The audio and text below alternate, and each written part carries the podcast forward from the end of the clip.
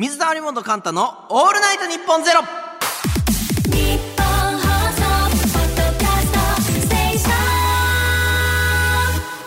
時刻は午前3時になりました。オードリーさん、お疲れ様でした。水溜りボンドカンタの、えー、水溜りボンドのカンタです。うわ、最悪ミスった。うわ、もう、もう違う、違うじゃないですか。いや、なんか今、ツイッターで、あのー僕がね、あの、夜、ハイパー盛り上げますってツイートしたの、すごい作家さんが見せてきたんですよ。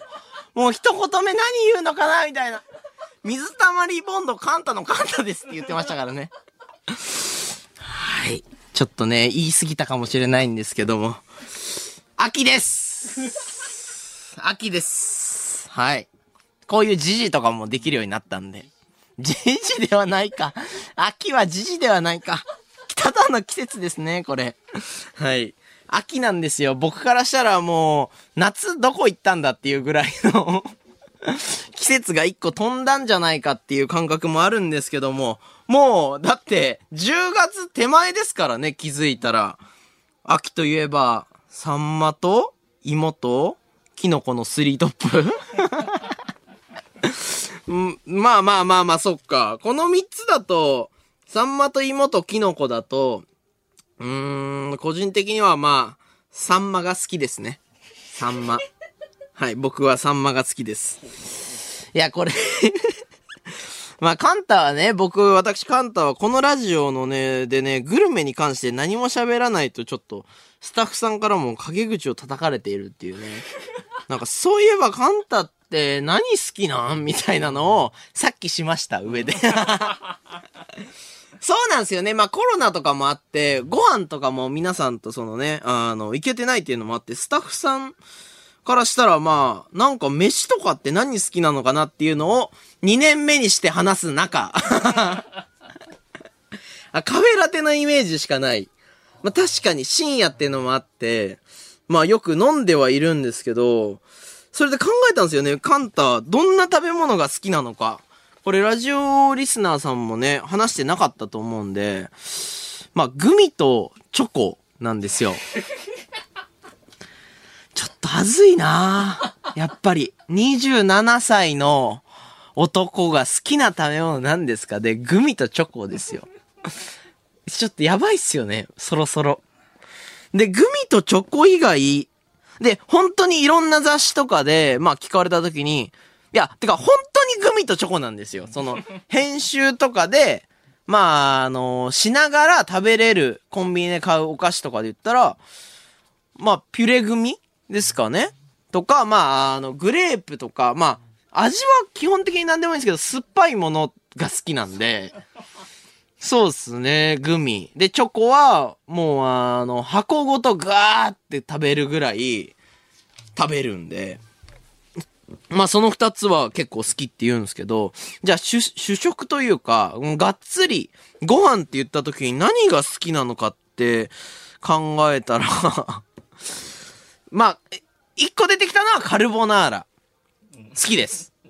はい。あと、ワンタンスープ好きです。ワンタンスープ。なんか、なんでこんなに食べ物に対しての言葉の重みが出ないんでしょうかね、こんな。で、なんかいろいろ考えた結果、なんか、美味しさを感じるハードルがめちゃくちゃ低いのかなとちょっと思いまして、基本的に、まあ、コンビニで言ったらファミチキとか L チキとかも、からもうすごい美味しいラインに入ってくるんで、まあ、あのすごい高級なね、焼肉屋さんとかに連れてっていただいたりとかもあるんですけども、まあ、ファミチキでいいか、みたいな。なんかガチなんですよ。でも、これ今トミーいたら怒られてますからね、僕多分。お前、美味しさにはいろいろあるんだ、みたいな。だからまだちょっと、本当の美味しさは気づいてないんですけど、まあ、おかんが作るワンタンスープとでも言っておきましょうか。ちょっと好感度取りに行ったりして。で、自炊とかは、まあ基本しないんで、作るとしてもまあ動画とかになっちゃいますよね。うん。だから、なんかあんまり料理になんかあんまこだわりがないんですかね。はい、まあお母さんのワンタンスープが僕大好きなんですけども、まあ、どんなワンタンスープかって言ったら、まあ、ええー、説明が出てこないな えっと、しょっぱくて、ワンタンがいっぱい入ってる。ワンタンが想像よりもいっぱい入ってるんですよ。すっごい入ってて、でもういっぱい餃子が入ってるみたいな。で、し白くて、見た目は。白くて、あったかくて。いや、やめましょう、もうこれ。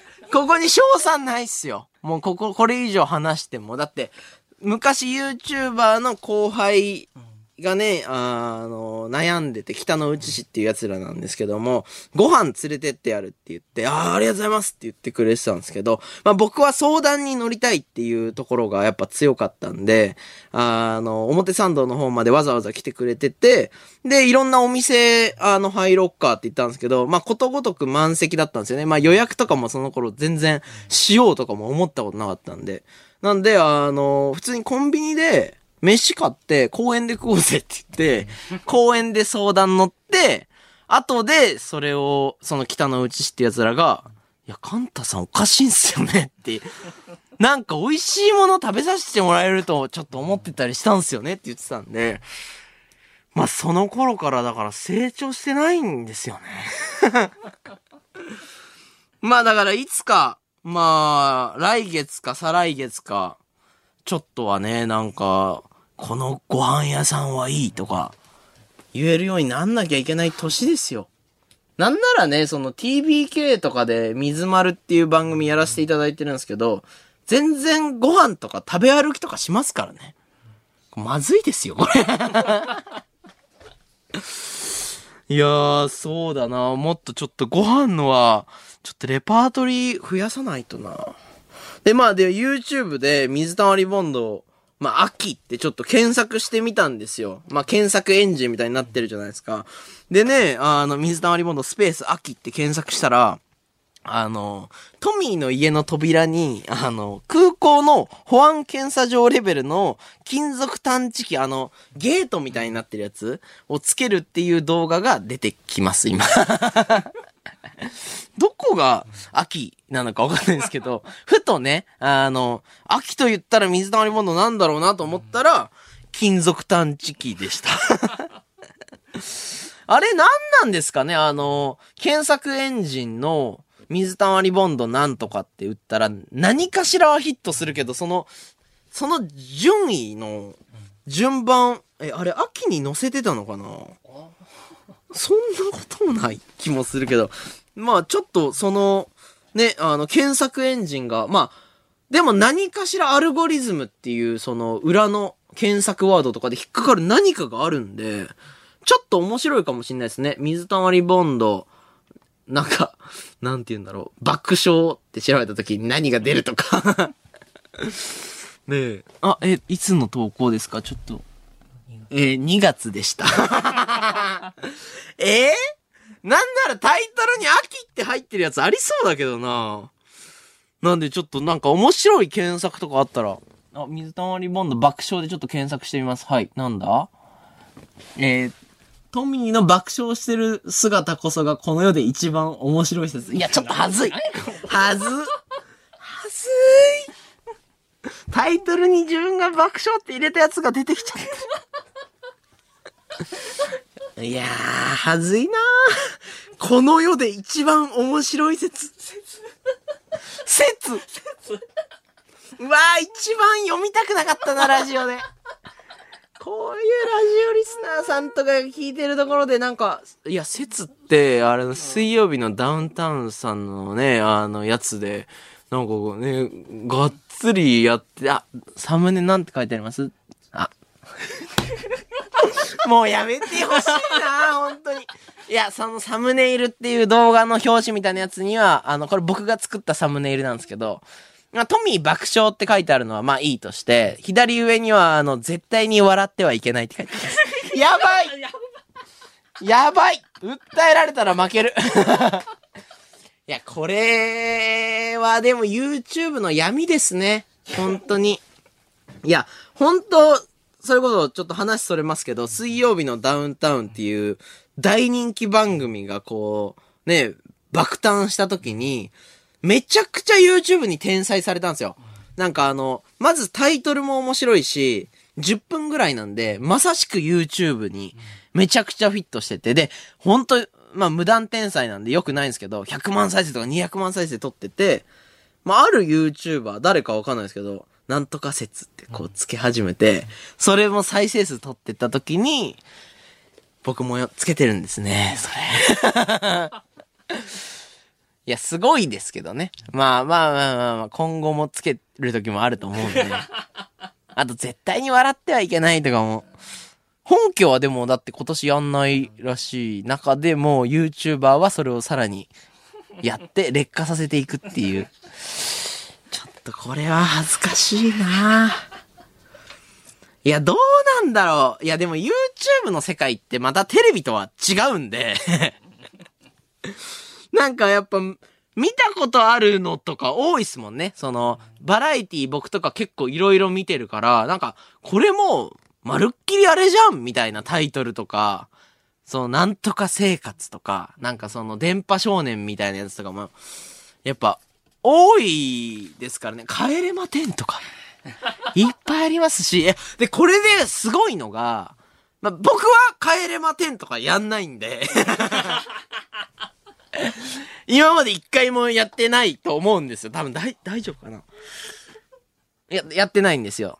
大丈夫でしょう。大丈夫ですよね。多分。今ちょっと調べていただいてるんですけども、記憶にはないです。帰れま10。はい、お願いします。はい。お、大丈夫です。ないです、ないです、ないです。危ない。食べきるまで帰れません。えー、あ、ちょっとう、うっすらやってますけども、うっすらやってますけども、それは、本当に、たまたま僕が考えたものと一致しているだけなんで。はい。それはもう本当に、その一致はありますよね。何でも。めちゃくちゃやってますけど、帰れませんなんだよ、僕は。帰れま10はやってないんで。いや、でもすいません。ほんとすいません。いや、でもそういうね、あの、放送作家さんの帰れま10とか生んだ人の本は読んだことあります。企画力みたいなやつは読んだことあるんで、まあまあまあまあ、いいでしょ。大丈夫でしょ。本読んでるんで。いや、本当にその、帰れま10っていうタイトルとかを、がっつりつけてらっしゃる方とかもいるんですよ。有名な方でも。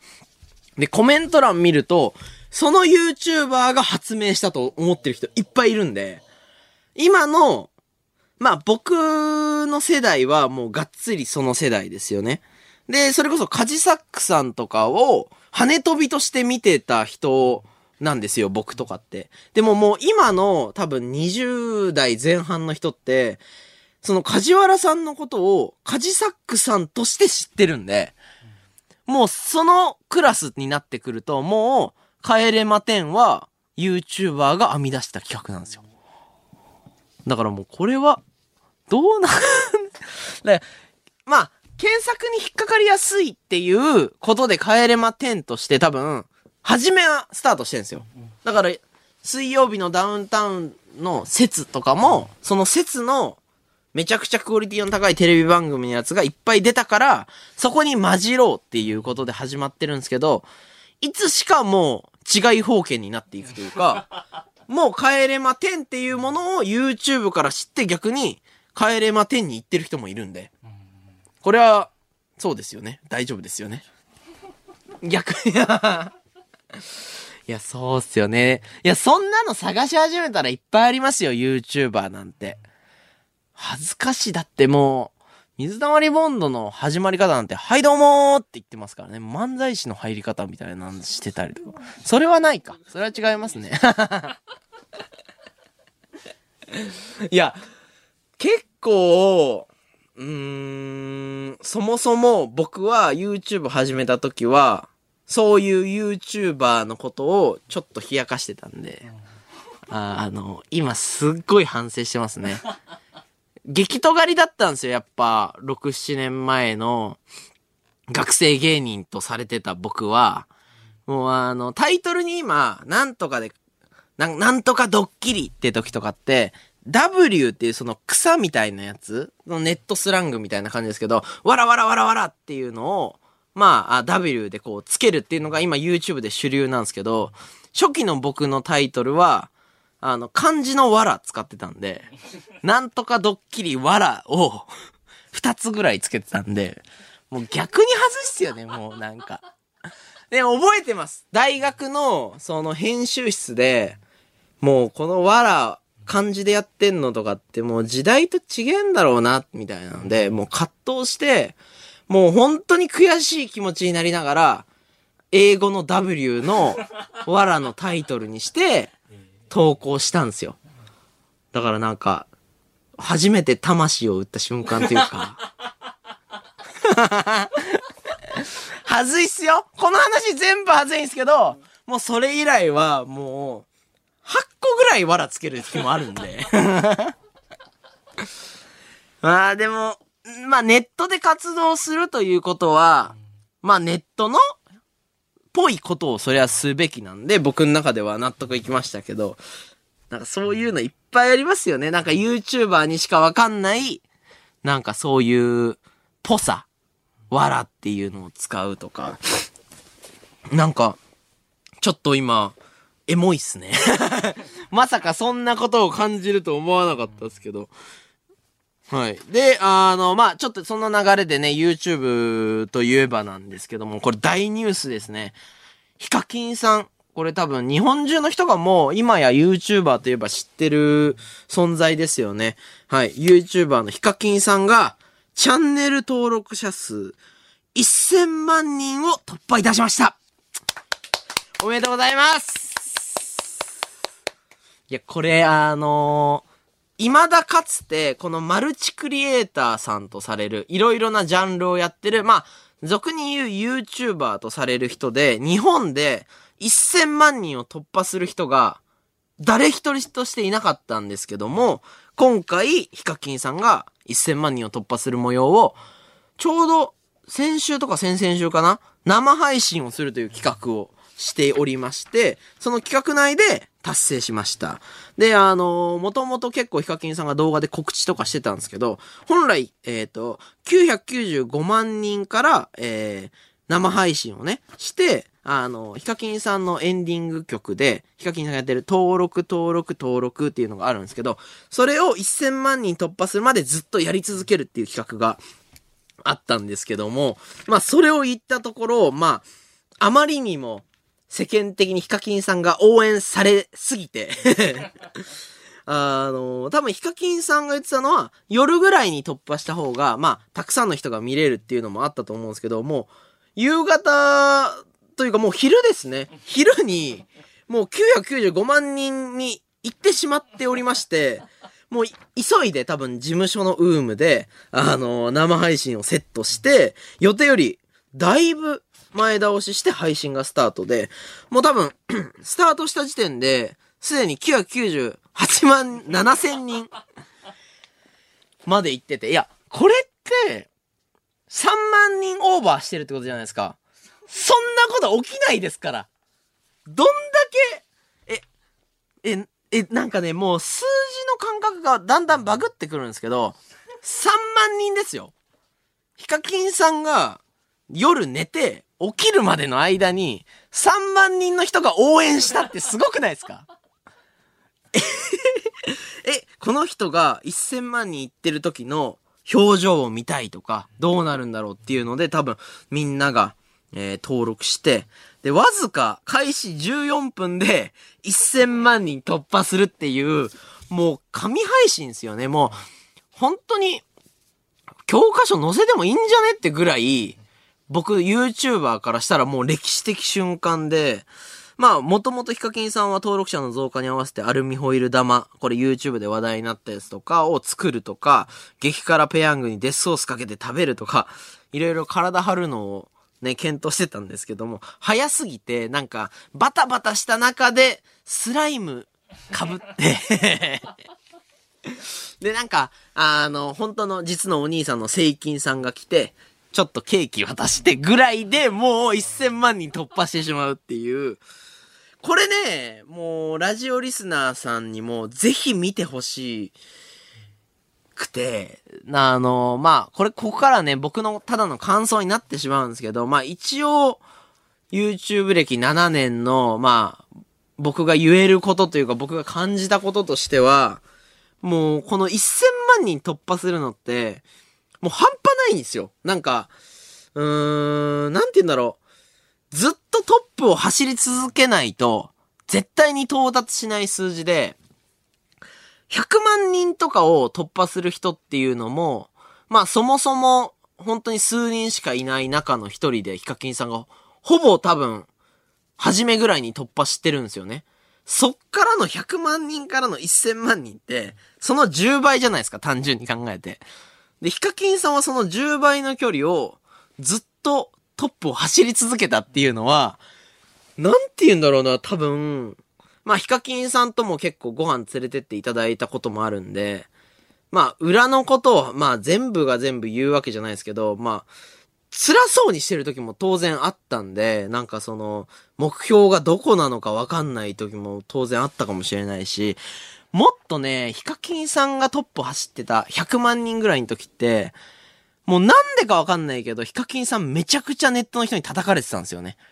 なんかもうなんか YouTuber 楽して金稼いでんじゃねえみたいな、もうトップを走ってることによって批判されて、それこそテレビにね、それ、なんかガキの使いに出たりとか、さんま御殿に出たりするのも、だいたいヒカキンさんが初めに出て、結構叩かれるんですよね。テレビ出てんじゃねえ、みたいな。それがあった先の1000万人。これ、心折れないの、マジですごいなと思って。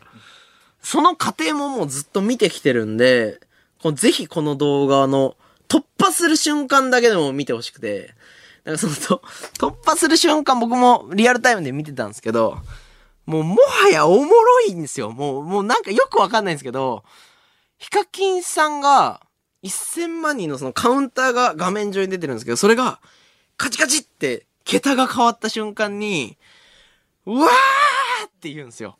その、でもなんか、泣いてるのか、笑ってるのかもう、今まで見たことない感情になってて、で、見てるこっちも、めっちゃ感動するし、スライムめちゃくちゃかかってて、なんかメガネめっちゃ拭いてるし、みたいな。そうなんですよ。でピンク色みたいなのになってて、メガネ拭いて、めちゃくちゃ拭いた後にかけて真剣に喋るとき、全然拭けてないみたいな。なんか、何これみたいな。でも、なんか、ヒカキンさん、僕が別に言うことじゃないですけど、なんか偉そうに、タキシードとか着て、1000万人突破しましたって、言ってていい人だと思うんですけど、ヒカキンさんは、それをしないかったんですよ。あんなに、なんか、よくわかんない状態で突破するっていうのは、すげえ面白いし、なんか、うーん、今までヒカキンさんを見てない人の心も動かすような、うわ、なんかこの人ずっとトップ走ってきたからこそ、今こんな状態になってんだろうなっていうのを感じれる配信になってたんで、そうっすね。ぜひ、ちょっと見てほしいっすね。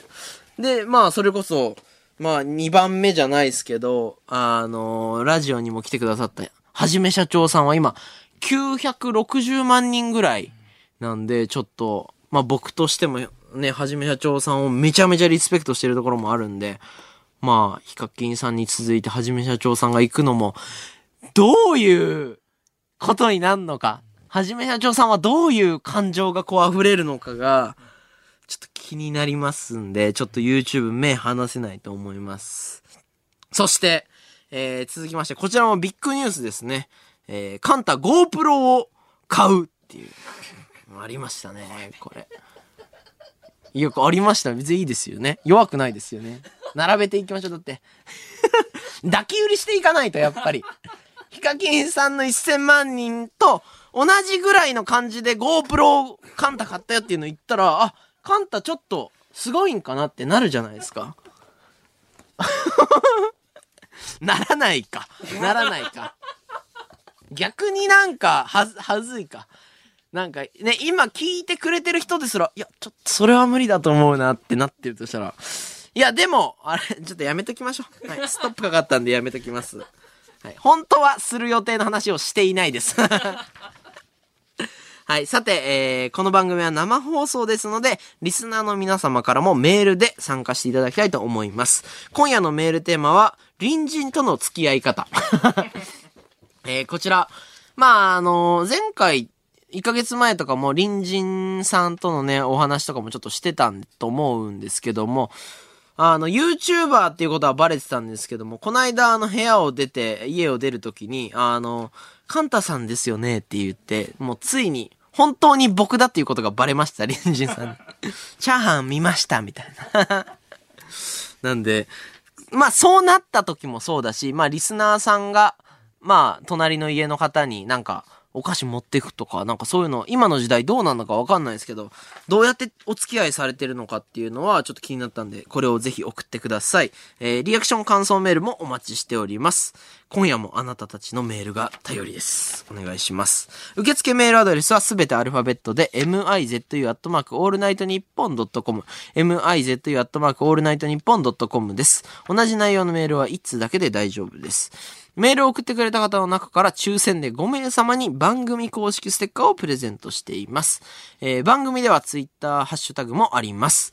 えーハッシュタグ水溜りボンド ANN0 でたくさんつぶやいてください。オッケーえ、何人かいた今。はい、ここで番組ツイッターにて募集していたリスナーのリス、えーリクエスト曲をツイッターの青い鳥が届けてくれましたよ。秋山黄色、ナイトダンサー。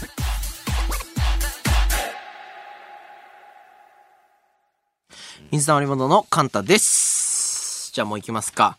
えー、ここで水溜りボンドのオールナイトニッポンゼロから番組イベントのお知らせです。水溜りボンドのオールナイトニッポンゼロリスナーアミーゴフェスティバルリメンバーミーマラカスチェーンソーよいしょー来ました もうね、あと2週間後なんですよ。いや、さっきなんか、2週間後って聞いて、すげえリアルになって、ちょっと、めっちゃ焦ってますね、なんか。あ、本当にあるんだって。いやー、あの、本当いろんなね、ツイッターとかでも評判とか見させていただいて、もう気合はめっちゃ入ってるんですけども、いざ近づくとやっぱ怖いですよね。はい。今年の初めに水溜りボンドの2人が国際フォーラムでやる予定が、10月にカンタソロで日本青年館で、えー、2days になって帰ってきたこのイベントも2週間後となりました。えー あの頃とね、同じなのは一番変えたかったメキシコがモチーフという謎のコンセプト。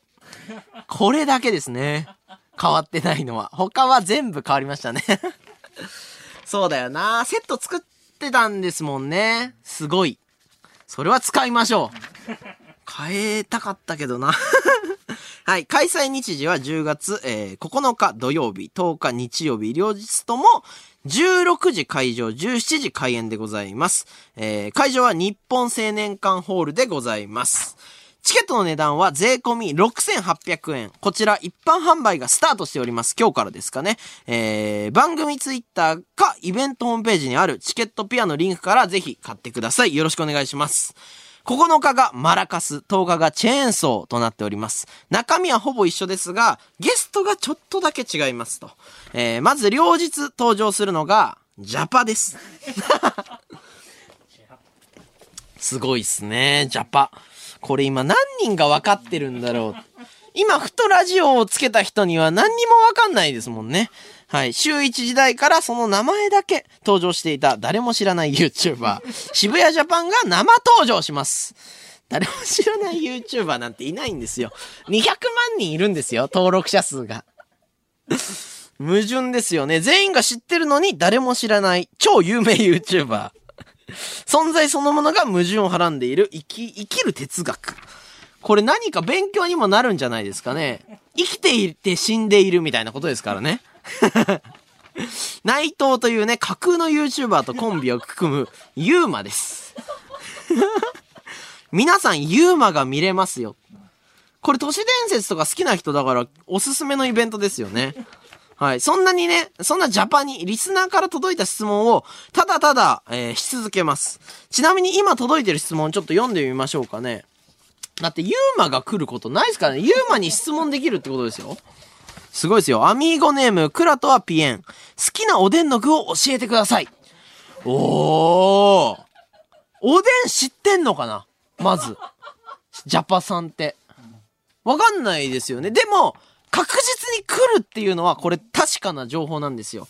なんで、あの、ジャパンは逃げも隠れもしないってことですよね。その場で、一問一答していくっていう。他のちょっと質問いきましょうか。ラジオネームてんてこまい。えー、小中学生の頃、家庭科で使っていた裁縫セットの箱はどんな絵柄でしたか？気になるかね？まあまあまあ。そうね、俺は、なんかサンリオピューロランドみたいな、なんか、お姉ちゃんが使ってたやつをそのままお下がりでやってたんで、なんか、覚えてたんで今言ったんですけど、ジャパンは何かわかんないですよね。ジャパンって、ね、兄弟いんのかなとか気になりますもんね。お父さんってどういう感じなのかなとかもやっぱ気になりますからね。まあ、そんなね、ジャパンに、えー、たくさん質問していきますので、こちらの質問、ギリギリまで募集し続けます。だから、ギリギリまで考えたい人は考えてもいいんじゃないですかね。受付メールアドレスはすべてアルファベットで、mizu アットマークオールナイトニッポンドットコム、mizu アットマークオールナイトニッポンドットコムです。そして、両日 VTR 出演として、シュージマンさんとのコラボ動画も公開します。はい、シュージマンさんとは、三四郎の相田さんでございます。はい、もうお世話になってますからね、水溜りボンドは。はい、この撮影のために、なんとこの、前、シュージマンさんの家にね、僕お邪魔してきました。ガチのお家にお邪魔しました。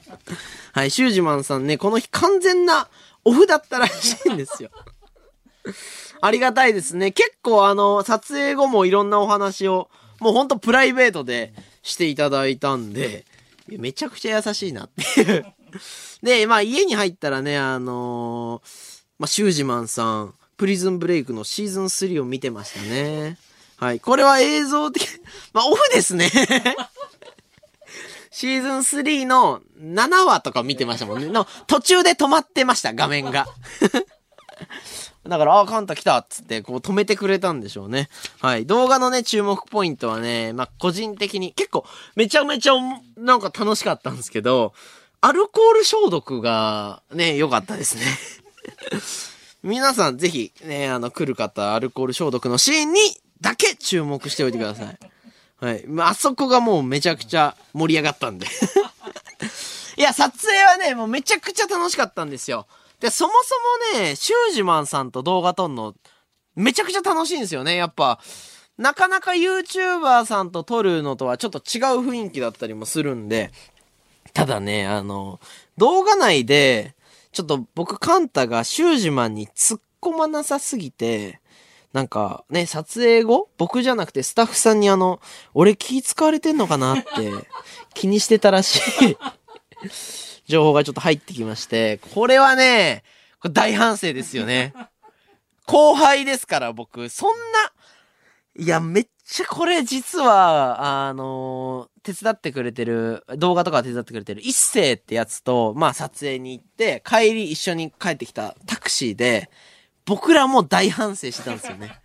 ちょっと一世みたいな。いや、なんか、これ、いや、突っ込めなかったなって、そのまんま話してて、いや、これね、その、反省をここで言うのもあれなんですけど、なんか YouTuber って、結構リアルなんですよ、その動画自体が。で、まあ、シュージマンさんももちろんリアルですよ。でも、シュージマンさんか、相田さんかっていうのを、まあ、シュージマンさんの場合は後輩じゃないですか。その YouTuber として。そのスタンスとしてはね。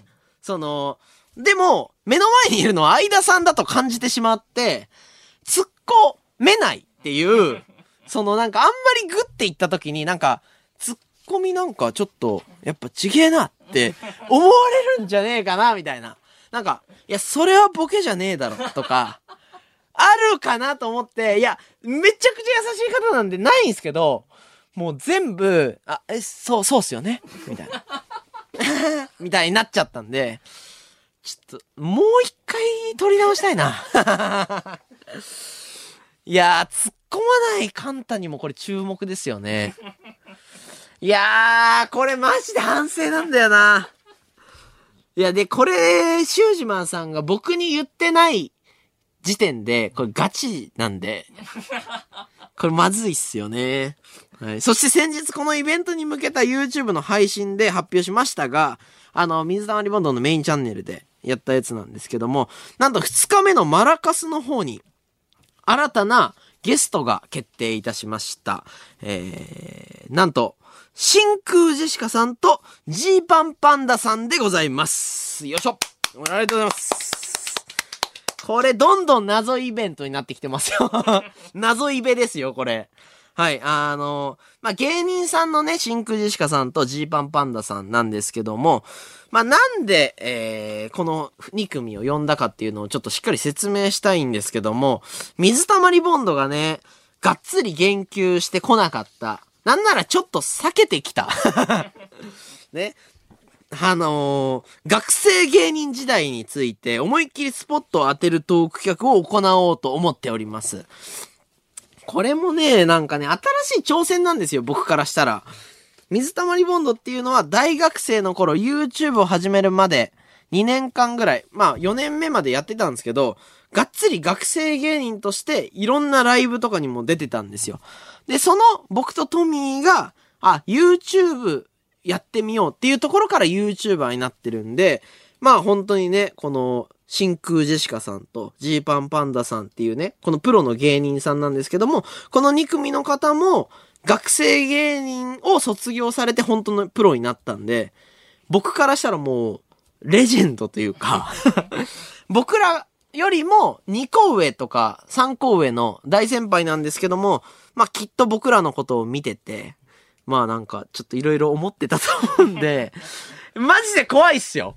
何をこうおっしゃられるのかわかんないんですけども、真空ジェシカさんに関しては、あの、川又さんが、青山学院の僕らのサークルの直属の先輩で、あの、僕らで言ったら僕らが1年生の時に卒業されてたもうレジェンド OB としてプロをやってらっしゃるっていう方なんで、もう川又さんはこういう感じでネタを作ってたとか、もうそういうのを聞いてて。で、えっ、と、ジーパンパンダさんに関しては、あの、星野さんっていうね、えー方とは、僕カンタは一回、あの、シャッフルコンビという形で、一回ね、コントを一緒にやってるんですよ、二人で。っていう、えーこともあって、一平さんっていうツッコミの方とも、ご飯には結構ね、連れてっていただいてたんですけども、その、真空ジェシカの、一番、鋭い、ボケというか、尖ってらっしゃるというか、まあちょっとね、芸風が、まあ、まあもう僕からしたらもうレジェンドすぎて話せないような、あの、川北さん。この方は確かあの、学生お笑いの段階で R1 準決勝とか行ってるんですよ。だからもう、化け物だみたいな、その川北さんとは僕話したことないんですよ。なんで、あの、川北さんだけ、えー、面識がない状態で、シュージマンさんに気をね、使ってね、えー、ツッコミができないような僕が、真空ジェシカさんとちゃんと絡めるのか？はい。なんでね、ちょっと、ボケるときはもうボケますって、挙手していただければ、おいおいおいって、ねえ、いけるかもしれないぐらいなんでね。ちなみにね、このブッキングをやってくださったのが、日本放送の野上ディレクターでございます。これ、星野源さんのオールナイト聞いてらっしゃる方は、もう野上さんのことはね、当然のように知ってらっしゃると思うんですけど、僕の一個上の先輩なんですよね。その野上ディレクターさんが、えー、調整してくださったんですけども、その野上さんもなんと学生芸人時代のカリスマでございます。慶応のまっちゃんでしたね。はい。第7世代の笑いの全てを作った人だと僕は思っております。はい。今ね、世の中はね、元学生芸人でこう動いてますから。はい。これは。まあ、僕が言うことではない。絶対に。はい。で、ここがね、問題はここからなんですけども、YouTube 配信でも言ったんですが、こういう状況もあり、1日目のイベントがなかなかね、あの、イベントのゲストがなかなか決まらなかったわけですよ。本当に決まらなかったんです。これね、なんか、ラジオのちょっと悪いとこでもありますけど、なんか、決まらなかったっていうノリの時もあるあるじゃないですか。本当に決まんなくて、これ。マジで、何人に声かけました？もう、すに、30人両手じゃ収まらない量らしいです。しかもなんか、ね、僕が声かけるっていうより、日本放送さんがしっかりといろんな方に声かけてくださってるんで、この方、ね、レジェンドすぎるんで、回答お待ちしましょうとかも、いろんな方、断る苦労もさせてるっていう状態でしたね。なんでね、配信でね、誰かこのイベント来てくれないかとお願いしたりもしましたね。そしたらなんと、とある二人が、二人ですよが来てくれることが決定いたしました。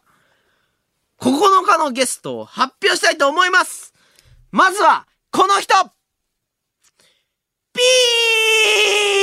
ーはい。ピーさんが来ますよいしょ。誰？ラジオで一回も聞いたことないよもう、ジャパさんよりも触れたことない人が今来てるからもう大丈夫。もう、P さんしか来ないイベント。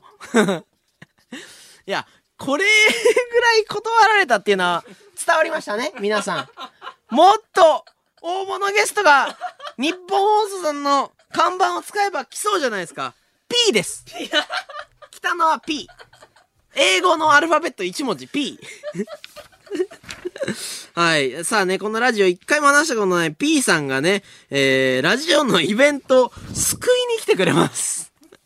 で、P さんちょっとちゃんと説明するんですけども、あの、水溜りボンドが、えー、一個前のお家でシェアハウスをしてた時に、あの、僕が声をかけさせていただきまして、P さんと一緒にちょっと動画を撮りたいんだよねっていうところで、えー、今は、えー、一人で YouTuber をされてるんですけども、水溜りボンドとはもう本当にトップを争うぐらい関わりが深い、えー、P さんをイベントで見れるよーっていう、お誘いでございます、これは。でね、ちなみに P さんも学生芸人でございます。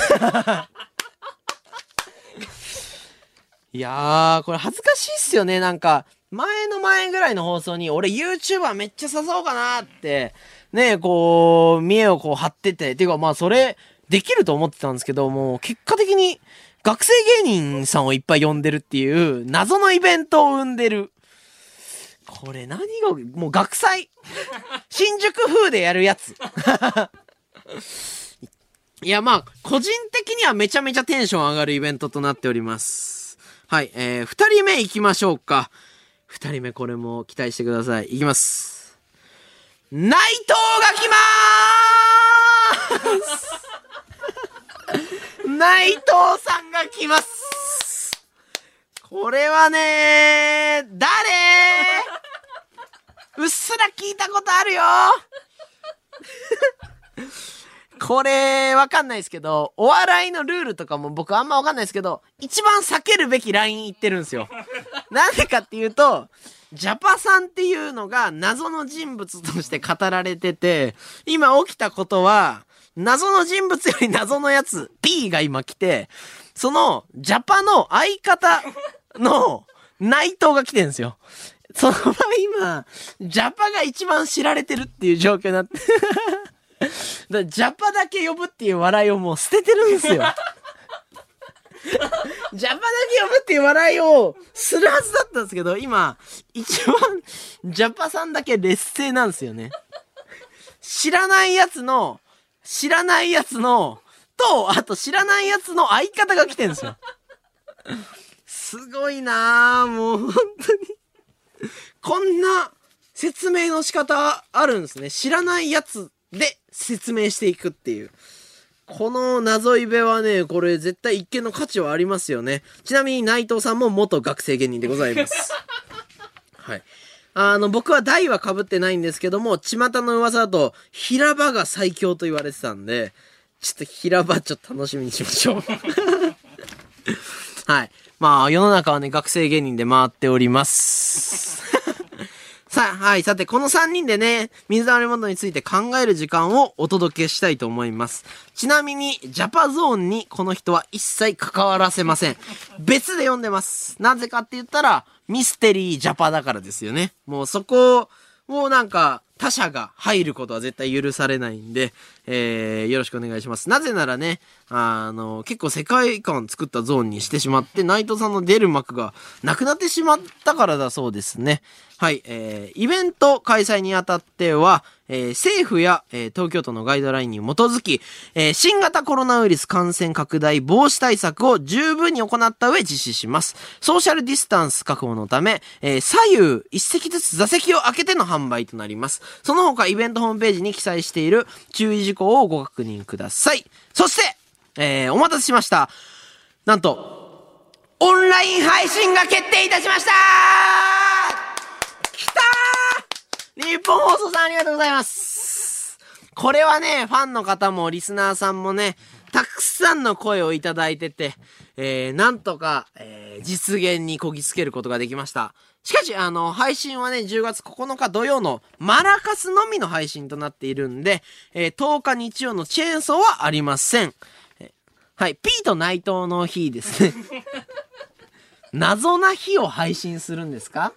今コンセプトで言ったら学生芸人の方が見たい人いますよ。なぜ P と内藤の日なのか。いいですね。はい。えーチケットは2種類あります。えー通常の配信チケットは、えー2400円でございます。そして、グッズ付きの配信チケットがありまして、そちらは3000円となっております。グッズはオリジナルのマスクケース。これ、デザインを見たんですけど、めちゃくちゃ可愛いやつで、あの T シャツとかに入ってる、腕に入ってるロゴみたいなのが入ってる、水溜りボンドの、えーマスクケースとなっております。そして、さらに、缶バッジがついております。これは、あのコルセットを巻いた僕が描いたイラスト、あの帽子とか、まあちょっと、ネットで見てほしいんですけども、僕がデザインした帽子についてる、あのデザインがあるんで、それが缶バッジになって、その二つがついて3000円となっております。これ妥当なお値段です、これは。胸を張って言えます。だってね、配信とか大変なわけですから、機材とか。本当ありがとうございます。そしてね、なんとアーカイブは10月24日日曜日まで何回でも見られます。こんなにアーカイブ長いのも久々に見ましたね。だいたいあれですよ、長くて1週間ですよ。2週間いけるわけですからね。はい。グッズ付きの配信チケットは10月10日までご購入ください。えーしかもね、その配信チケットにはビフォートークとアフタートークがありますので、えーお知らせちょっとまだあるんで、ちょっと、あの、漏れてしまったんですけど、後ほど、まだまだあるんで、ぜひよろしくお願いいたします。日本放送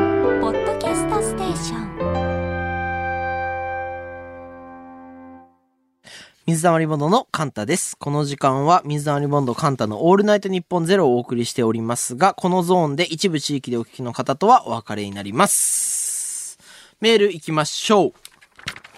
えーラジオネーム、ぼんじり。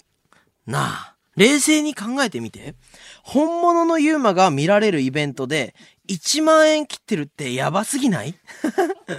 これ見なきゃこの時代を生きてる意味ないよね。いわくつきまくりの番組イベントがアメリカの、えー防報機関に、えー諜報、諜報機関に、えー圧力で消されないよう願ってます。いや、ほんとよ？これ。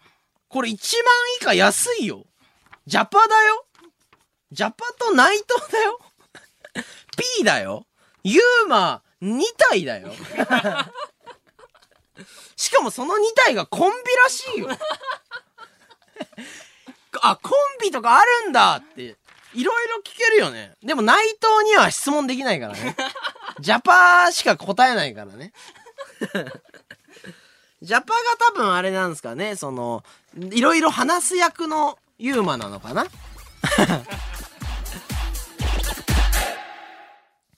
水溜りボンドのカンタです。えー、先ほどの続きなのですが、ちょっと一旦まとめますね。えー、10月9日土曜、そして10日日曜、会場16時、えー、開演17時、えー、会場は日本青年館ホールで、えー、僕カンタが一人でイベントをやりますと。えー、チケットは6800円でございまして、ゲストは9日が P、内藤、ジャパ、シュージマン VTR、そして10日、丁寧に。10日は真空ジェシカさん、そしてジーパンパンダさん、そしてジャパ。そしてシュージマンさんの VTR でございます。内容はね、僕が歌ったりとか話したりとかいろいろしますね。奇跡とかウェイブですかね。はい、えー、配信はね、あ、なんと今回配信が決定したんですけども、9日のみとなっているんで、ぜひ、えー、お家で見たい方は、えー、配信の方よろしくお願いします。日本放送さんも本当ありがとうございます。で、先ほどの続きなんですが、イベントのグッズをね、なんと僕、あの、水溜りボンドが販売しまして、えー、アミーゴフェスティバルのグッズなんですけども、キャップとね、黒のロンティー、そしてステッカーが速攻で完売いたしましたマジでありがとうございますありがとうございます。売り切れになったね、新グッズの再販売もね、あります。これは10月の、えー、1日から予定しておりますので、えー、買いたかったけど買えなかったって人がいれば、えー、ぜひ、えー、狙ってみてください。詳しくは番組ツイッターイベントのホームページをご覧ください。そして最後に皆さんにお知らせがあります。マラカス完売しまし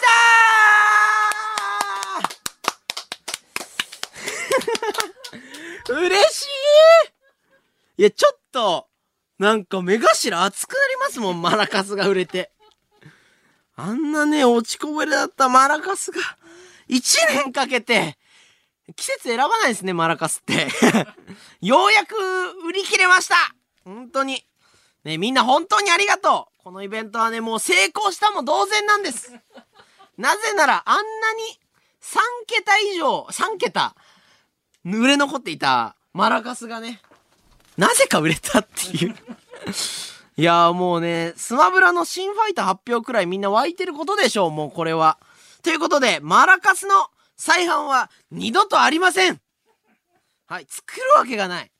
なのにですよ、あの、僕サイト完売嬉しくて見ました。なんか再、再販を希望するっていうボタンがあるの、あれ何なんですか？あれ押し、悪、なんか悪い人が押しちゃったらまたマラカス作っちゃいますよ。そういうのほんといらないんで。さあ、ちょっと長々とね、お知らせしてきましたが、ちょっとイベントに向けて一言ですか？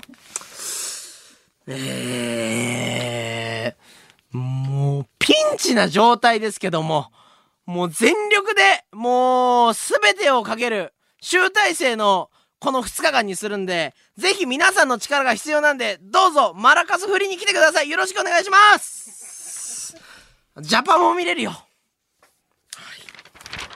ありがとうございます。じゃあちょっとメール行きましょう。ラジオネーム、斬新な、えー、新参者、えー、リスナーアミーゴフェスティバルですが、要するに、日本放送の力を借りて、学生芸人と YouTube の合同で、同窓会やるってことですか？いやー、今そうなってるかもしれないんだよな確かに日本放送さんの力がないと、集まらない感じなんですよね。なんかやっぱ、YouTuber がやるイベントにじゃあ学生芸人さんがひょひょいと出るかっていうと、やっぱちょっと、いや、そこちょっとその場は難しいかもってなると思うんですけど、それがなんと日本放送さんのイベントになると、皆さん出てくれるっていうのありますよね。本当にありがたいですよ。続きまして、ラジオネーム、眠いちゃん。えー、ユーマ、渋ジャパ、知らない人、内藤。一度も名前が出てきてない P。どうしたらいいかわかりませんが、シュージマンの猫が意地でも見たいのでチケット買いましたありがとうございますシュージマンの猫、出ますただ、猫にも突っ込めてないです、僕。猫にも遠慮してました。あの時なんか、先輩の猫だからあんまり触んない方がいいかなとか、なんかグッとかやったら嫌かなとかね、ちょっとリアクション全然取って、いや、なんか本当に調子悪かったんだよな、あの日。一回あったんですよ。もうなんか、ちょっと頭真っ白の状態で撮ったんですよ、あの VTR。結構なんか、どう立ち回ろうかなとか、イベントの VTR ここ、ね、シュージマン出てくださるから絶対沸かせたいなとかなっても、2匹出てきた時ね、僕何も言わなかったんですよ。いや、そうなんですよ。やばいっすよ、マジで。いや、どうしよう。もう一回撮れねえかな。それぐらいのやつが撮れてるんでね。ちょっとピンチだな。ちょっと、緊張してきたな。はい。だって VTR って過去に撮ってるからある程度安心できる材料のはずなのに全然安心できない VTR 用意しちゃしちゃってるから。はい。ラジオネーム、えー同じ釜の、えー釜飯、内藤さんでしたっけ？えーその方をツイ、その方のツイッターを覗いてみたんですが、自分のことを、ま、街一番のひょうきん者って自称したり、iPhone13 をかじったりしていました。これやべえやべえ !YouTube だったらめっちゃウケてんのにないやー、ひば、えね、平場ちょっと弱そうだな、これ。ネットで受ける人になってるかもしんないな。まあ、ちょっと、ね、僕も平場の内藤さん、あんま見たことないんですけども、きっと大丈夫でしょう。なぜなら彼は街一番のひょうきん者。彼は嘘つかないです。聞いたことあります？街、街っていう単位を聞いたことないし、街一番のひょうきん者なんて、ねえ、え、ちょっと待ってください。街一番のひょうきん者を見れますよ、皆さん。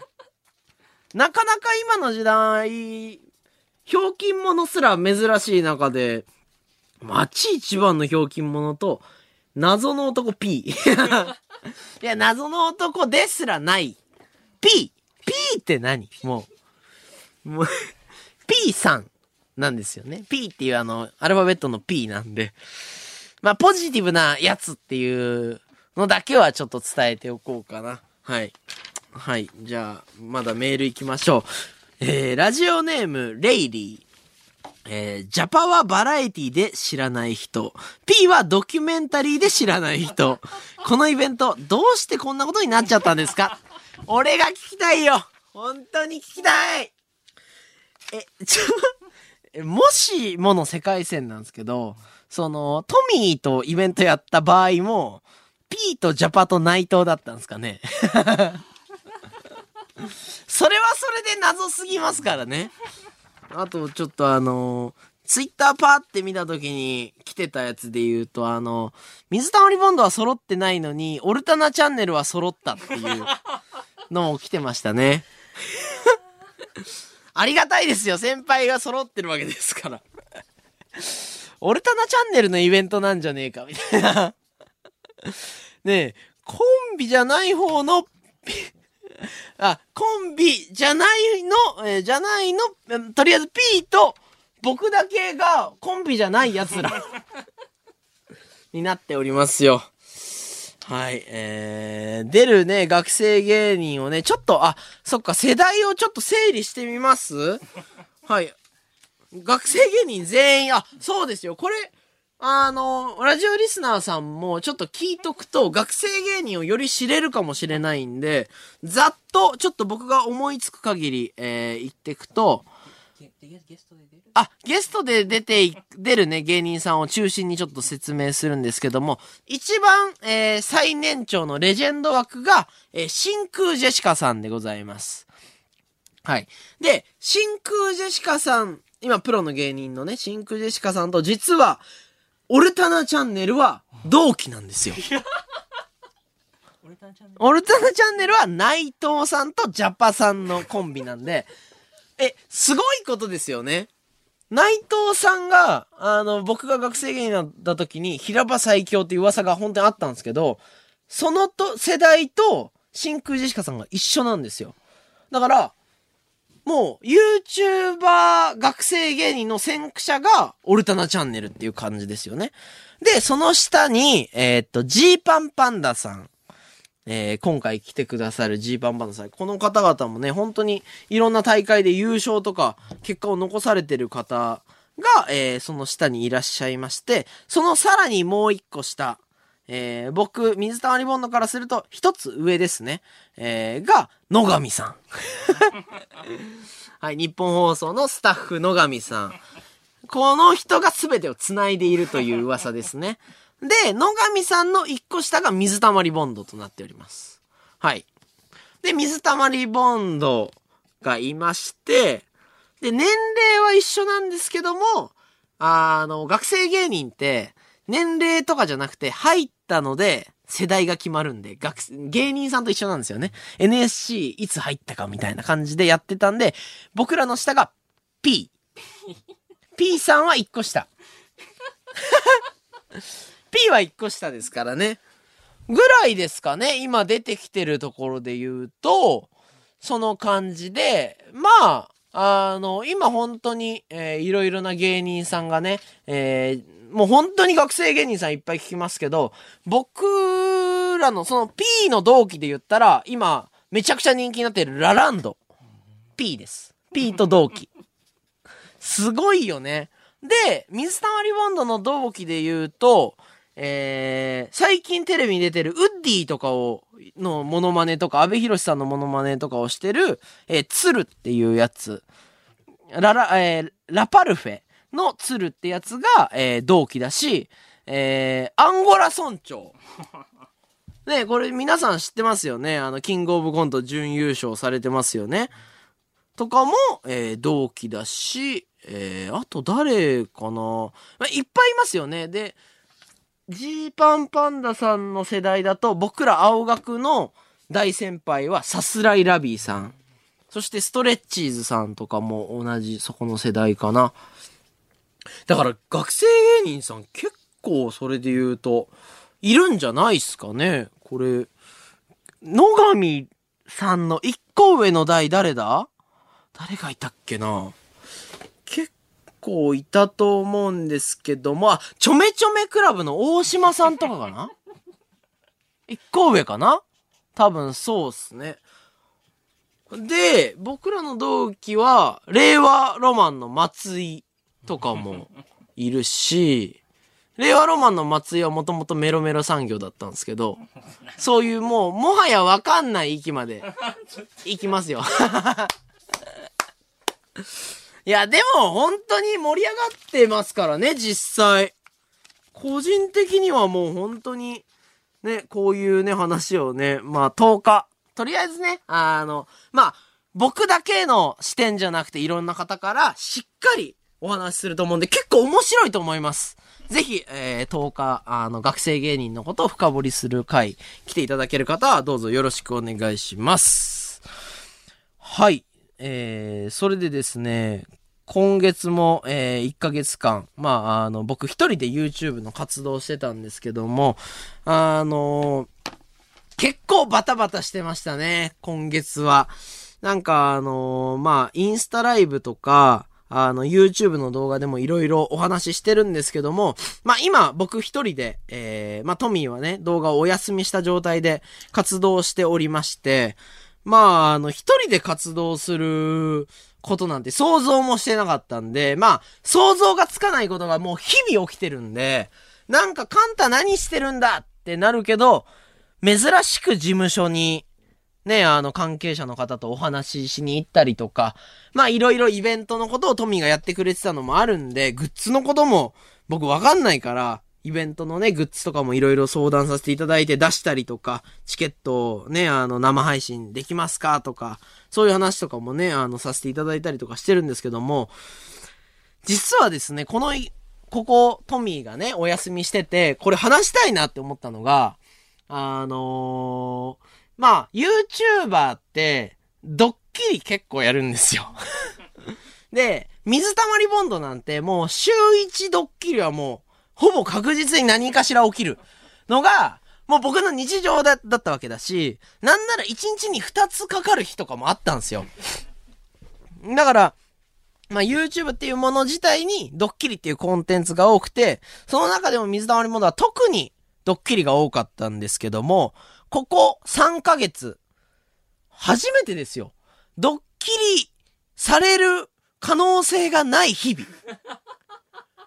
これどんだけ嬉しいか。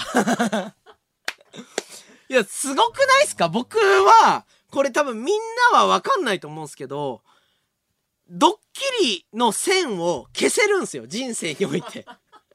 今までだったら、何をしてても、え、これドッキリか？とか、お店で店員さんが結構失礼な態度取った時も、ドッキリかもしれないから、あんまりやめとこうかな、みたいなのがないわけですよ。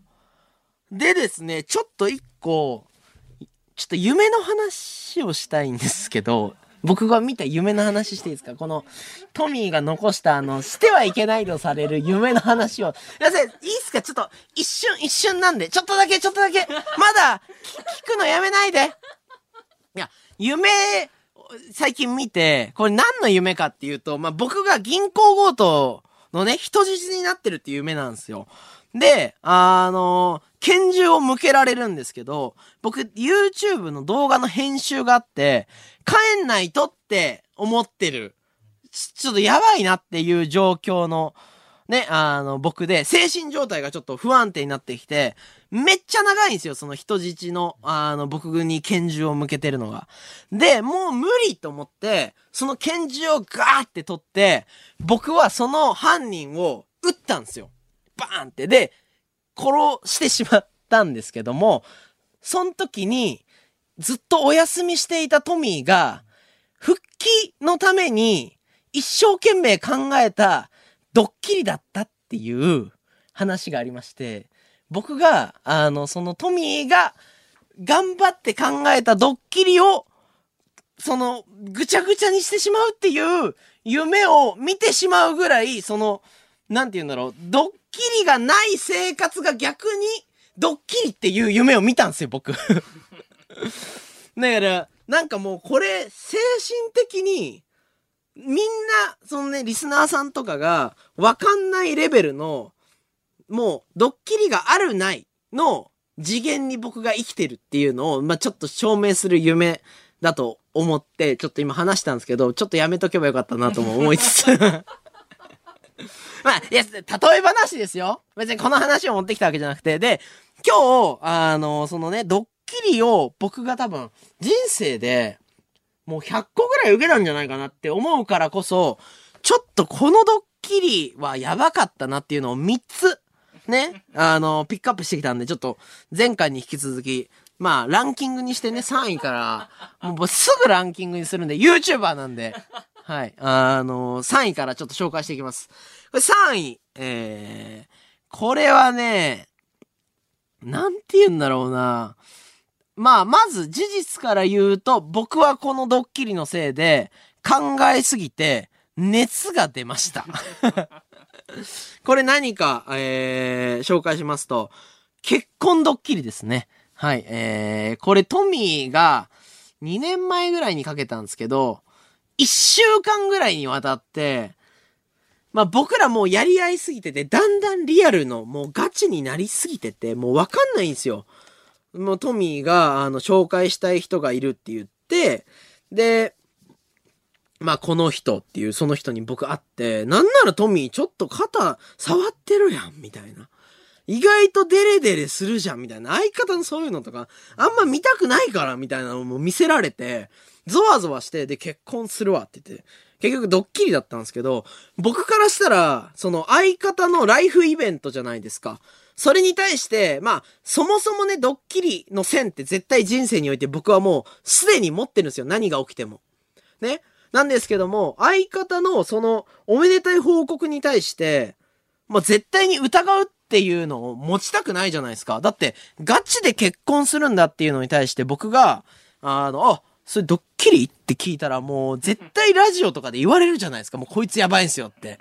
っていうのもあるし、そういうの言いたくないからこそ、あ、そうなんだっていうのを受け止めて、で、今後の動画がどうなっていくとかも、僕公園を一人で歩いてもう深夜ずっとこう、うーん、まあそうだよな。意外とこういうのって来るかと思って、で、歩いて、まあ、その後も結婚トークを一週間して、カメラ回ってない時も本当に。で、一週間後にトミーが、その結婚報告する動画を撮りたいって言うから、カメラ回した時に、その女性の方もいて、あの、実は、ドッキリでしたーって言われたんですよ。で、これ何がやばいかって、バラエティ番組だったら、ドッキリでしたーって言った時に、まあ、あの、板みたいなやつをドーンって出したりとか、まあ、大物芸人さんがこう来て、嘘よ嘘よみたいな。で、大きいカメラが来て、リアクション撮るみたいなのあるんですけど、3人しかいないんですよ。その部屋に。その部屋に、もうカメラも三脚に立ってて、隣3人ね、横並びで、その奥さん。もう僕からしたら奥さんですよ。丁寧に扱ってます。奥さんと旦那さん、トミーがいて、嘘でーすって言われた時の虚無感？え？みたいな。いや、いやいやいや、無理無理無理、みたいな。いや、その規模で嘘ですって言われ、その仕込みがめっちゃしっかりしてる分、嘘ですっていう一言をもう信じれないんですよ。だから、もう結婚してほ、よ、みたいな。もうむしろ、俺の気持ち考えた時に、もう受け付けませんみたいな。感じになっちゃったのが第3位。これで第3位。ね。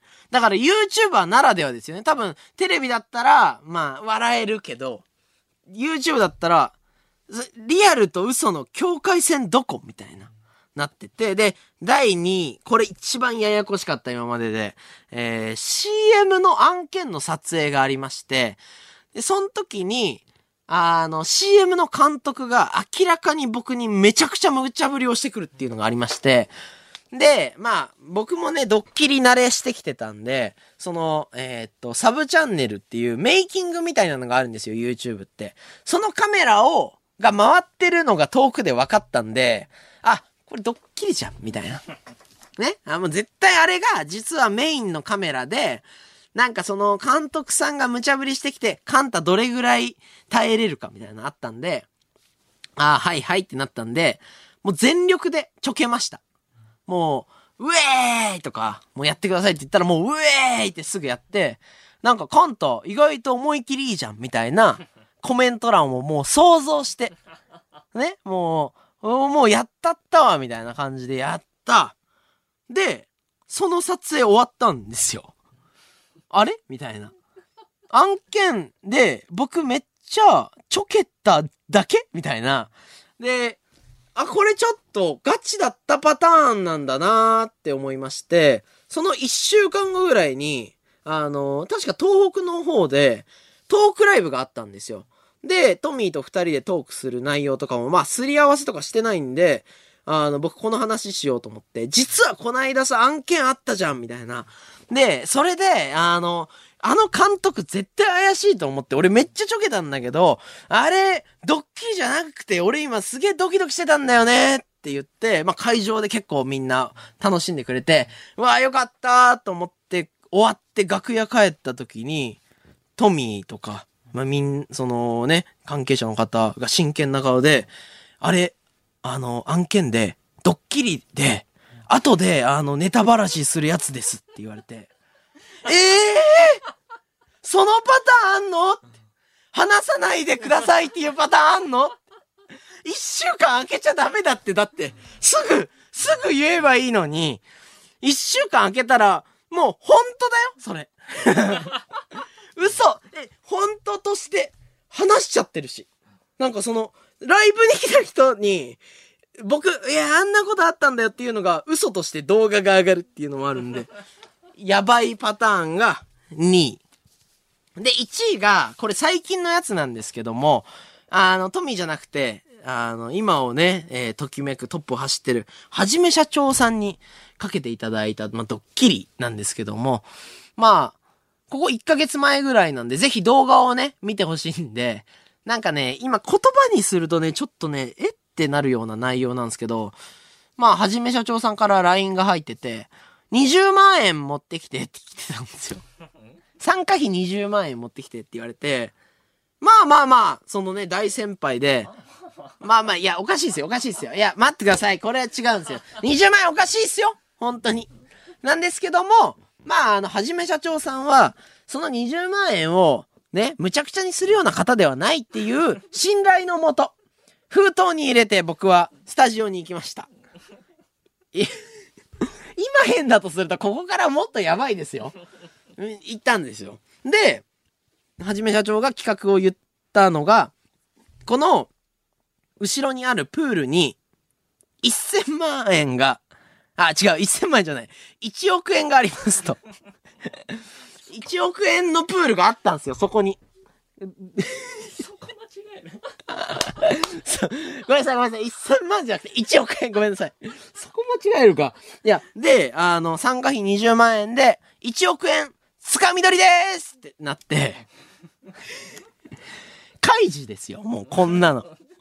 で、あの、僕、ハーネスつけられて、参加費20万円渡して、クレーンゲームみたいに、釣られて、カンタ好きなだけ取るんだって言われて、取るしかないじゃないですか、もう。参加費払ってて。いや、その YouTube の動画って全力でやるもんなんで、もう、僕はもう、全力でもう腕を広、もう、たらいみたいなやつで、ぐわーってもう、ショベルカー張りにこうね、奥まで行ってこう、ぐわーってやって、あの、20万円の参加費で、僕が取った金額が220万円だったんですよ。で、まあ、ね、テレビとかだわかんないですけど、まあ、わかんないじゃないですか。本当にもらえんのとかもあると思うんですけど、本当なんですよ。本当に僕はその日、そんなゲームをしてしまったんですよ。で、これは、人生でだってそんなことないじゃないですか。誰でもやりたいやつが来たっていうのがあったんで、ちょっと僕的には、まあ、鮮度的にも、まあ、1位かなと思っております。ただ、本当の1、これわかんないんですけど、まあ、僕の気持ち的には今この状況もドッキリだったらいいなっていうのはあります。これドッキリだったら1位ですかね。はい。トミー待ってるよ トミー、いつでもカメラ回していいよ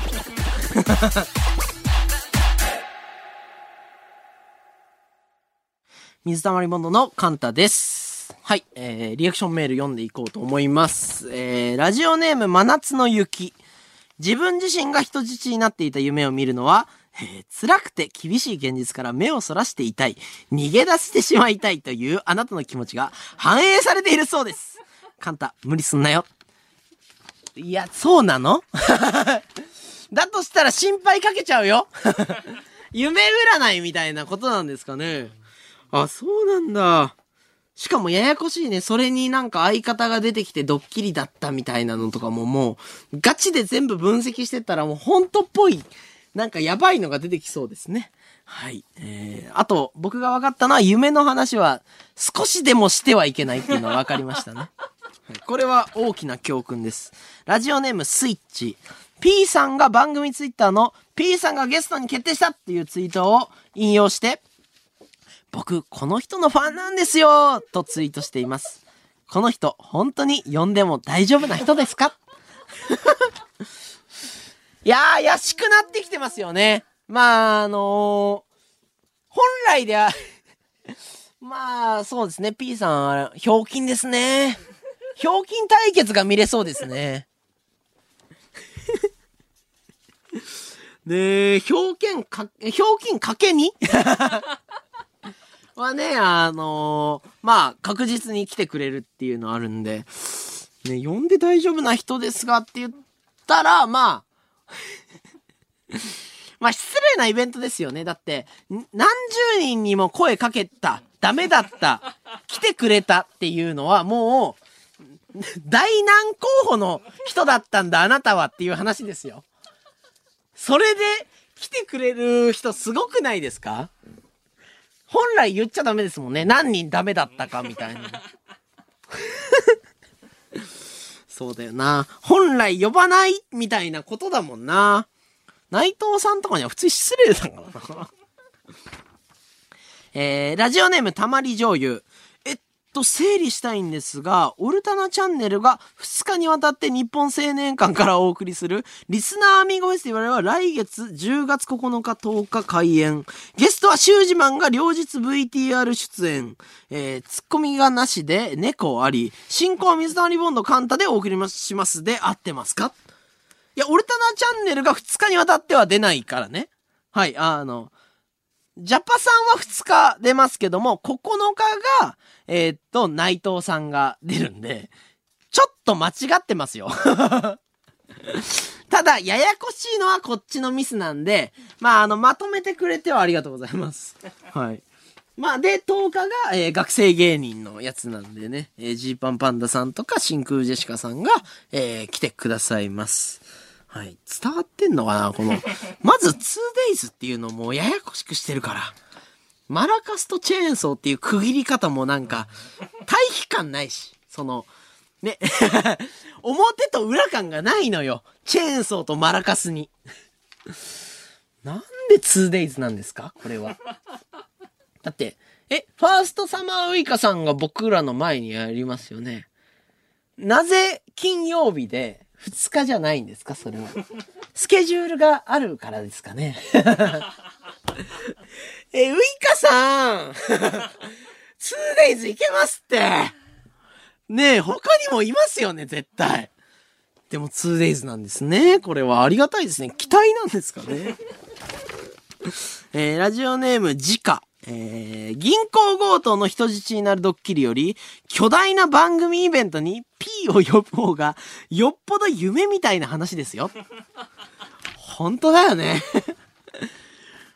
俺もだってこういう呼び方じゃなかったら、P さんとね、ラ、に、日本放送の、P さんってラジオめっちゃ好きなんで、日本放送のイベントに P さんと出れたら、ちょっと感動しますもん。こういう呼び方じゃなかったら。ね本当に P さんもね、どう出たらいいかわかんないからこそああいうツイートをしてしまっているのかな？ちょっと本当に蓋を開けてみないとわかんないですよね。どうなるか。どうしますか？テーマメールいきますかはい、えー、テーマメールは、えー、隣人さんとの付き合い方ですね。はい、いっぱい来てるみたいなんで、じゃあこれ行きましょう。はい、テーマメール、ラジオネーム、えー、ほっくん。えー、学生時代、初めて DVD で男は辛いよを見たとき、近所付き合いの温かさが羨ましすぎて、テンションが上がってカレーを大量に作り、マンションで配り歩いたことがあります。へえ。若い人はダメでしたが、年配の方は意外と受け取ってくれて、えーその年マンションの理事会の忘年会に呼んでもらいました。お裾分けの文化は時代を問わず最強のコミュニケーションツールです。そっか、こういうの。で今の時代だとあんまりお裾分けあれですけど、なんか、渡したい気持ちはありますけどね。なんか、一緒に YouTube 撮りましょうよとか。いや、これあれですけど、まあ、隣人さんさすがにラジオはね、追ってないと思いますけど、超巨大な犬がいるんですよ。隣人さんが、もう、で、な、なんだあの犬。人間よりもでかい犬なんですよ。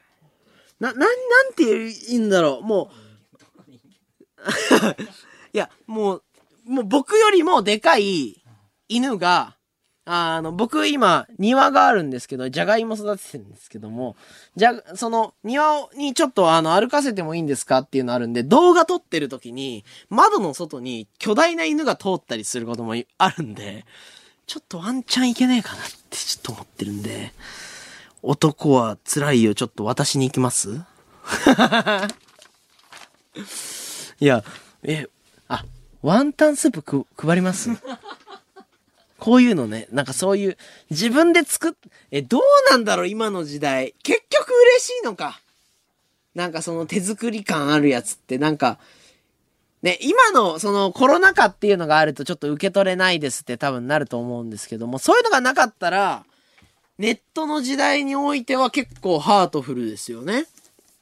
はい。えー、続きまして、ラジオネーム真っ白なフクロウに白熊を添えて、特に積極的に交流してないですが、幼稚園くらいの男の子がいるお家で、会うたびにその子が、今日ゴミの日だよとか、これ買ってもらったのと報告してくれるので、なんとなく仲良くなれました。カンタさん、お子さんを狙ってください。怖くない？俺が今、この後お子さん狙いに行ったら。子供とのコミュニケーション。前の家の時はね、マンションの下に、小学生なのか中学生なのかがいっぱい溜まってたんで。まあでも、そのコミュニケーションとは違うんだよな。でも、ゴミの日教えてくれる子供は結構いいな。ね、すごいね。知ってんだね。子供がゴミの日いつなのかとか。俺子供人気あんのかな？え、水溜りボンド今、子供が見てる可能性をちょっと考えたことがあって、結構、その、YouTube のアナリティクスっていうやつで、あの、世代とかがわかるんですよね、今。で、それで言うと、水溜りボンドは、あの、7年間続けてきたこともあって、結構ね、ずっと一緒に応援してきてくださってる方が多くて、めっちゃありがたいんですよ。なんで、僕らが27歳になれば、それだけみんなも年を取っていくっていうのがあるんで、当時高校生、えー18歳ぐらいの子が今24歳になってるわけなんですよ。24歳とか5歳。なんで、子供が見てるかっていうと、中高生は、まあ見てくれてる人もいるし、ですけどもまあ、そのぐらいのお子さんが見てるとしたら、まあお母さん世代の人が一緒に見てくれてるっていうパターンですかね。なんで、うっすら、お母さんに顔を振って見せたら、うわ、あの人よ、みたいな感じでいけるかもしんないですね。どうなんだろうないや、負けるかな今日はあの実験的にカンタの個人チャンネルをやってまして、今日鬼滅の刃の劇場版9時からやってたじゃないですか。全く同じ9時から僕あの動画投稿してみたんですよ。戦わせようと思って鬼滅の刃と。そしたら500人ぐらいしか見てなかったんで、あの、鬼滅の刃の世代はちょっと今全然負けてますし、僕も鬼滅の刃見てました。通にいいからな、あの映画とか。カンタチャンネルも皆さんよろしくお願いします。さよならチェーンソーの会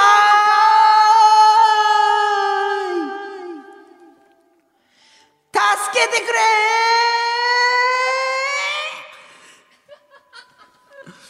去年のちょうど今頃、ナイナイさんのラジオのエンディングにあった、水溜りボンド情報のコーナーが消滅しました。このコーナーは、カンタがメールを読んで、何の意外性もないリアクションをするコーナーです。さあ、チェンオタが届いているぜ。ホーリーチェンソーネームよもぎ餅。木村カエラさんの得意より、キムチカエラ。おいしそう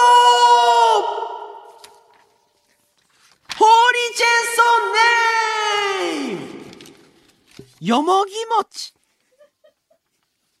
そういえば、カンタ、大きい羽つけて、おでこに肉って書いて放送してた時あったなあれ今、新しく借りた倉庫にあるよ。ホーリーチェンソーネーよもぎ餅僕の LINE の QR コード、縦に線が2本入ってるだけ。そんなわけあるかーい。ホーリーチェンソーネーム。よもぎ餅 IQ サプリの120相当は120相当じゃないよ。えー、えー、マジ？めっちゃ見てた。ホーリーチェンソーネーム。よもぎ餅もうこのコーナーにメールを送るのが本当に辛いです。この人、霜降りオールナイトの職人ランキング2位です。すげえ。なんでそんな送ってくれるの？ということで、番組イベントの終盤に、このコーナーやるんで、気を使って笑ってください!チェーンソーの会プレゼンス、水溜りボンドのオールナイトニッポンゼロ!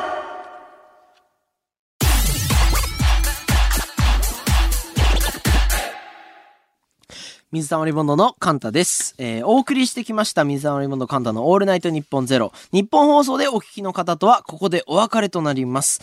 この番組は、えー、この番組はラジコのタイムフリーでもう一度聞くことができます。また、ラジコのシェア機能で友達にお勧めすることもできますので、ぜひ皆さんよろしくお願いいたします。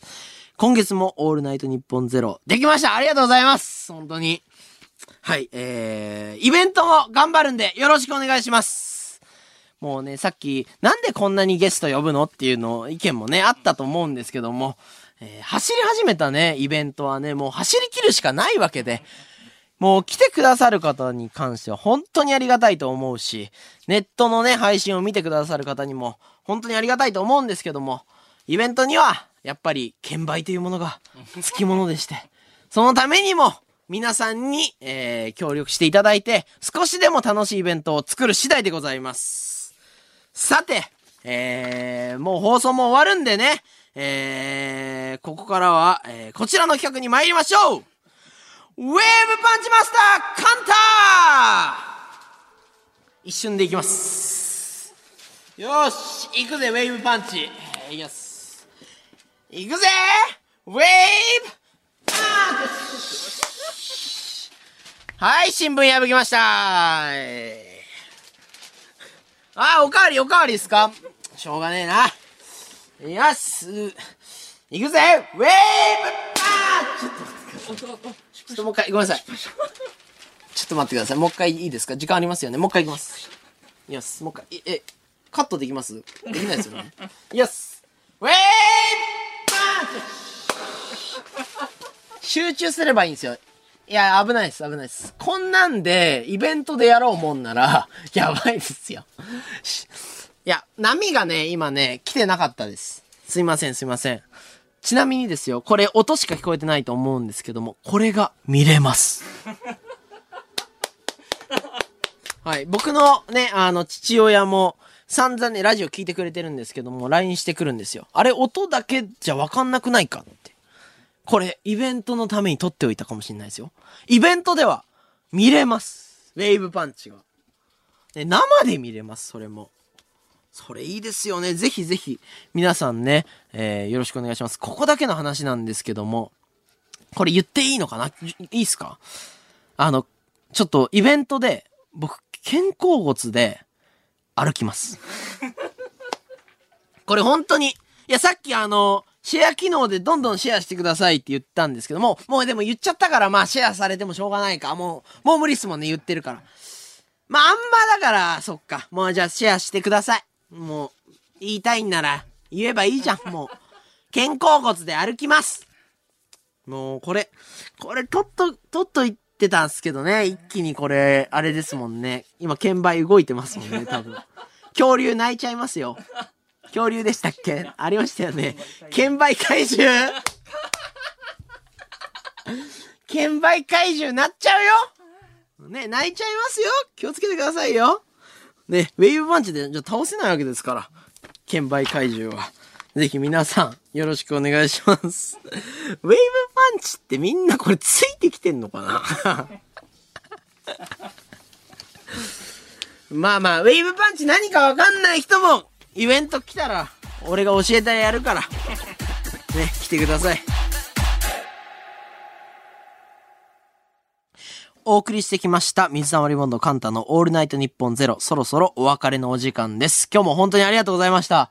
まさか4回も、僕ソロでね、やらせていただける、なんて思ってなかったし、4回目ぐらいから2時間きつくなるかなと思ったんですけども、もうあのなんとか、こう楽しく、2時間あっという間に感じれたんでね、えー、リスナーさんのおかげだと思います。ありがとうございます。この番組はラジコのタイムフリーでもう一度聞くことができます。また、ラジコのシェア機能で友達にお勧めすることもできますので、こちらもぜひよろしくお願いします。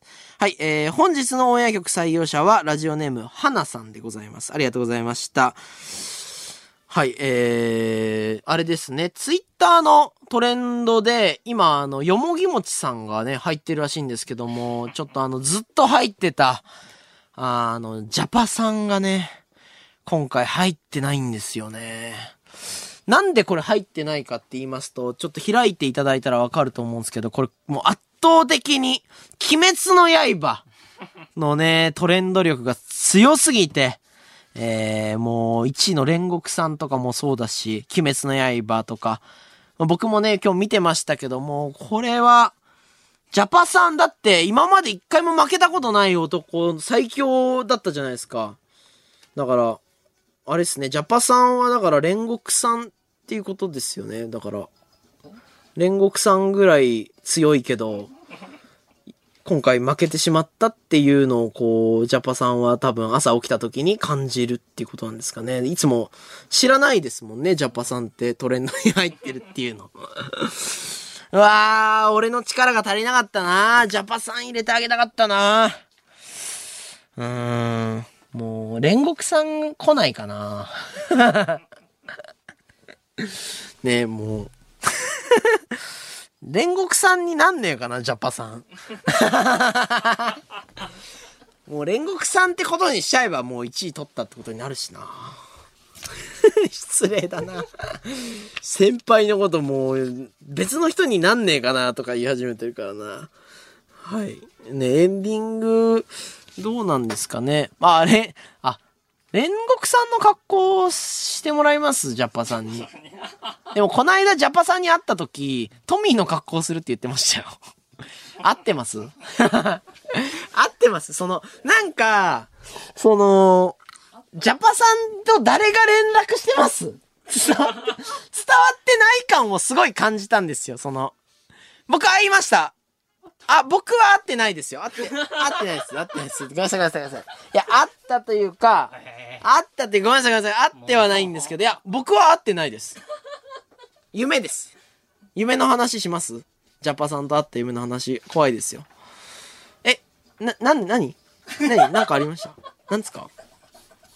え、違いますよね大丈夫ですよねはい、よかったよかった。ジャパさんの話はしやめましょう、今。え、ジャ、ジャパ？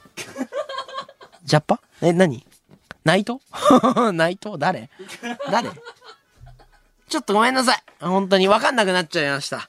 はい。とりあえず、えー、まあ、あの、ジャパはトレンドには入んなかったことだけは僕は覚えてますけども、それ以外はちょっとわかんなくなってしまいましたね。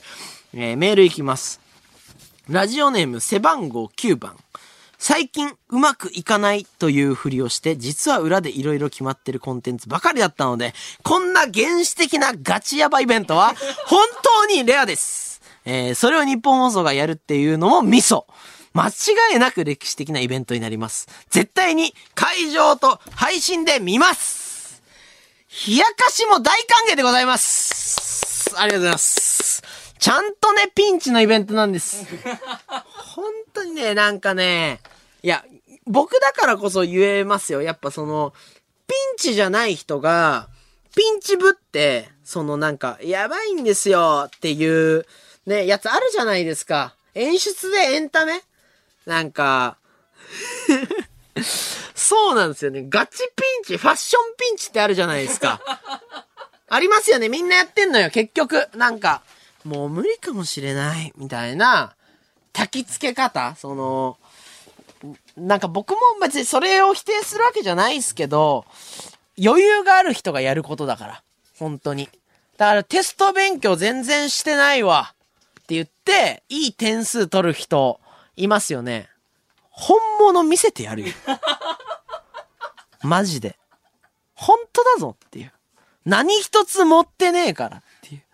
なんなら言葉だけのね、ラジオで、まあ僕の技術も相まって、なんならちょっと少なめに伝わってるから。もっとやばいから。うん。ラジオネーム、ルリ。えー、P とユーマに興味はありませんが、猫と波に興味津々です。えー、会場チケットと別に配信チケット買いますええ でも確かに、これ、配信チケットご、ごめんなさい、これ、売り込むわけじゃないですけど、今ちょっと思ったのは、配信チケットを買えば、幻のその、激ヤバイベントを、会場で見た後に家でもう一度見れるっていう可能性があるってことですよね。その2週間。見れますよねそうです。見れますなんで、いいです。それは買った方がいいです。会場に来る人も、もし、あの、何言ってんのこいつ。今気づいたんかっていう。そういうことじゃねえのかっていうのはありましたけど、本当に今気づきました。そうだよね。配信限定のビフォーアとアフターもね、あるんで、会場前の、えー緊張した僕とか、えー開演後の感想とかもあるんでね、ぜひ、えー気になる方は、あとグッズとかもね、ありますからね。あの、画像とかでも多分どっかで展開されていきますもんね。ぜひ、あの、ホームページとかで見たら、ツイッターとかで見たらね、わかると思うんで、皆さん、ちょっとチェックしてみてください。はい、もう今日も、もう今4時57分ですね。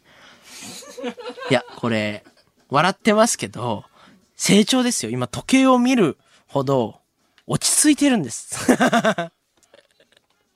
読み上げる必要はない。